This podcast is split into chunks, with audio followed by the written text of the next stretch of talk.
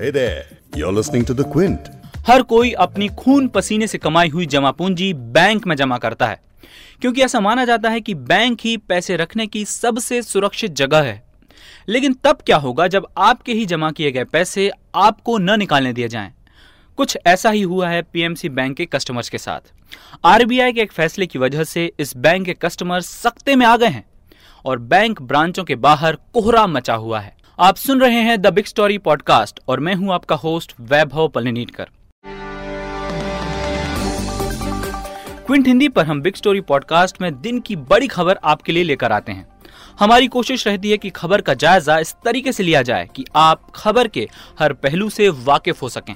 आज big story में हम बात करेंगे संकट में फंसे एक और bank Punjab and Maharashtra cooperative bank के बारे में। बात करेंगे उन खाता धारकों की जो इस संकट से मुसीबत में आ गए हैं। आगे बढ़ने से पहले एक बात और बता दूं कि आप big story podcast Quint Hindi की वेबसाइट पर तो सुन ही सकते हैं, इसके अलावा गूगल और एप्पल पॉडकास्ट, स्पॉटिफाई और जियो सावन पर भी सब्सक्राइब कर सकते हैं। पॉडकास्ट में लौटते हैं आज के टॉपिक पर। पहले समझते हैं कि मामला क्या है। दरअसल आरबीआई ने तेईस सितंबर को एक सर्कुलर जारी किया जिसमें पीएमसी बैंक के ऑपरेशन पर पाबंदियां लगा दी गईं। इसमें बैंक के हर खाते से पैसे निकासी की सीमा एक हजार रूपए तय कर दी गई और इसके अलावा बैंक को कोई भी नया लोन न देने के लिए कहा गया।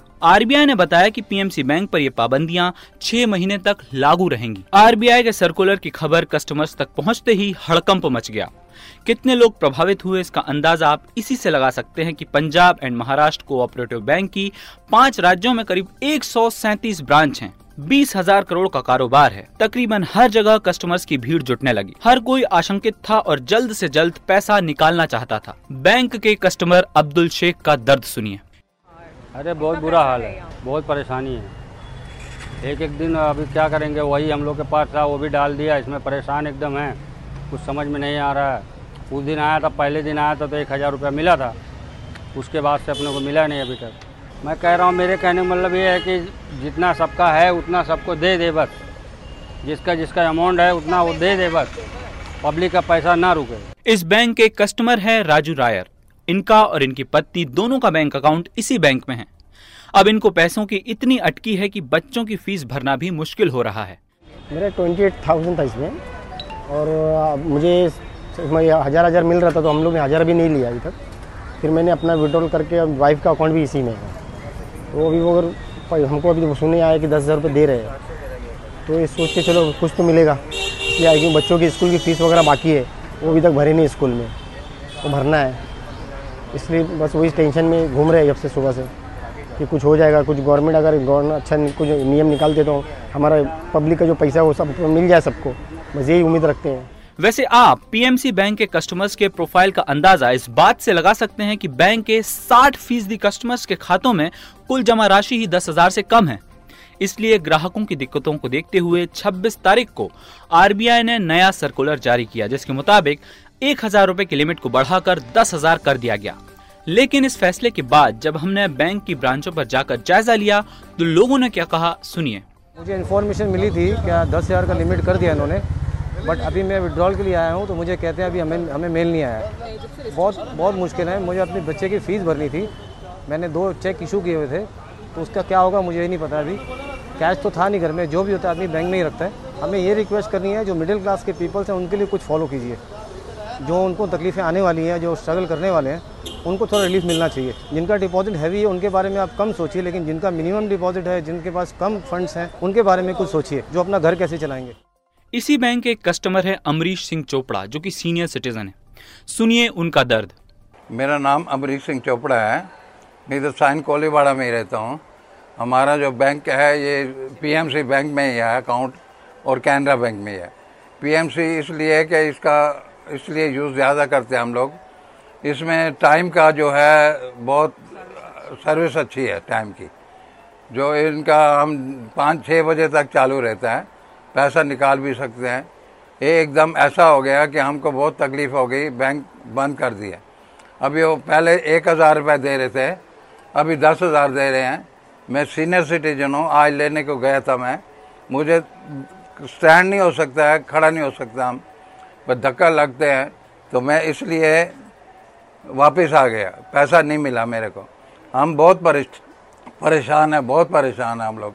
पैसा नहीं मिल रहा है, हमको बहुत परेशान है और पैसा चाहिए हमको। कम से कम बीस लाख रुपया हमारा इस बैंक में है और एफडी भी हैं, तो अभी बहुत परेशानी है, क्या करें कुछ समझ नहीं आती। आरबीआई ने पीएमसी बैंक पर ये पाबंदियां क्यों लगाई हैं अब तक इसकी कोई खास वजह नहीं बताई है, लेकिन मुंबई मिरर ने सूत्रों के हवाले से बताया है कि पीएमसी बैंक पर पाबंदियां लगाने की वजह सिर्फ एक खाता है। रिपोर्ट के मुताबिक real estate firm housing development and infrastructure limited यानी एच डी आई एल पर बैंक का पच्चीस सौ करोड़ रुपए का बकाया है। ये कंपनी दिवालिया हो चुकी है। आरोप है कि आरबीआई की गाइडलाइंस के बावजूद पीएमसी बैंक ने कंपनी को एन पी ए यानी नॉन परफॉर्मिंग एसेट के तहत नहीं दिखाया। बैंक पर पाबंदियों की यही सबसे बड़ी वजह बताई जा रही है। अगर किसी कंपनी को दिया गया लोन पूरी तरह से लॉस नहीं है तो दस फीसदी रकम को एन पी ए में डाला जाता है, लेकिन इस मामले में एच डी आई एल को दिया गया लोन पूरी तरह से डूब चुका है, फिर भी ये एन पी ए में नहीं दिखाया गया।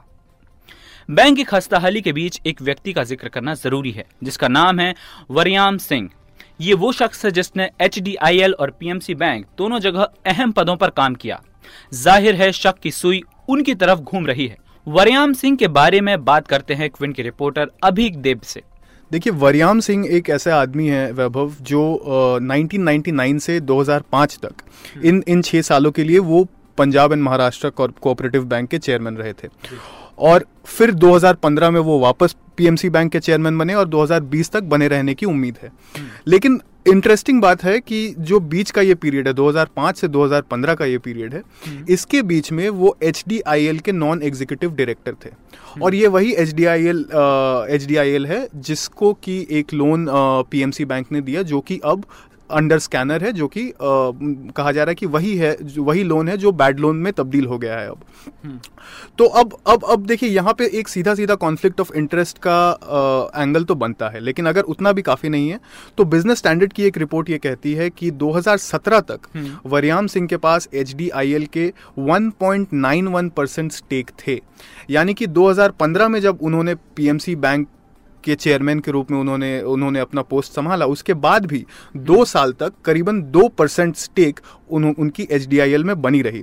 तो ये सीधा सीधा एक कॉन्फ्लिक्ट ऑफ इंटरेस्ट का केस बनता है। अब दूसरा देखिए, दूसरा अगर रिसेंट बातों में आ जाए तो इस साल के शुरुआत में बैंक ऑफ इंडिया ने एच डी आई एल को एन सी एल टी के पास वो ले गए, क्योंकि एन सी एल टी यानी कि नेशनल कंपनी लॉ ट्राइब्यूनल।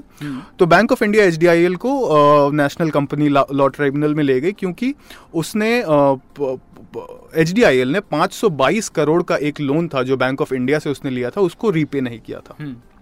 और इसके बाद एन सी एल टी ने क्या किया कि इंसॉल्वेंसी एंड बैंक्रप्सी कोड के तहत इस केस को ले लिया, जिसके खिलाफ फिर एच डी आई एल ने उसे चैलेंज किया और वो एनक्लैट में ले गए जो कि अपीलेट ट्राइब्यूनल है, जहाँ पे कि अपील की जाती है किसी किसी डिसीजन के खिलाफ।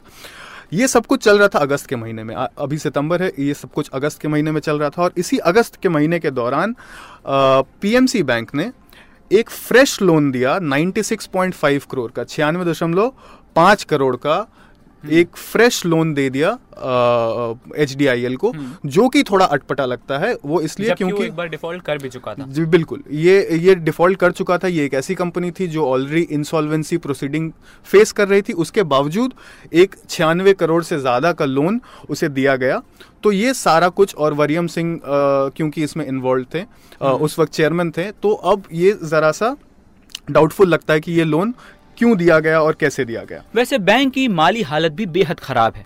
बैंक की एनुअल रिपोर्ट के मुताबिक वित्त वर्ष दो हज़ार अठारह उन्नीस में बैंक का प्रॉफिट एक दशमलव दो फीसदी गिरकर निन्यानवे दशमलव उनहत्तर करोड़ पर आ गया, जबकि इसका एन पी ए एक दशमलव शून्य पाँच फीसदी से डबल होकर दो दशमलव उन्नीस फीसदी पर जा पहुंचा।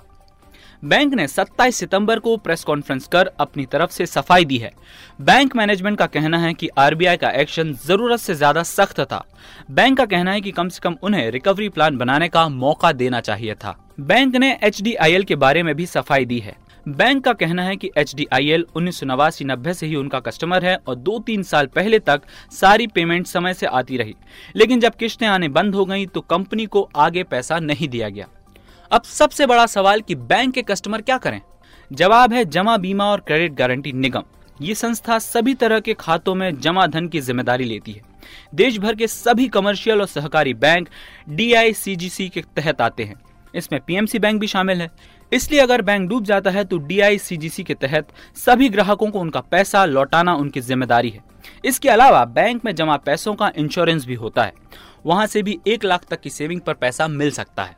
ये सही है कि पैसा नहीं डूबेगा, लेकिन इतना तो है ही कि प्रबंधन लेवल रेगुलेशन में कमी के कारण आज बैंक के खाता धारकों को परेशानी हो रही है और ऐसा पहली बार नहीं हुआ है।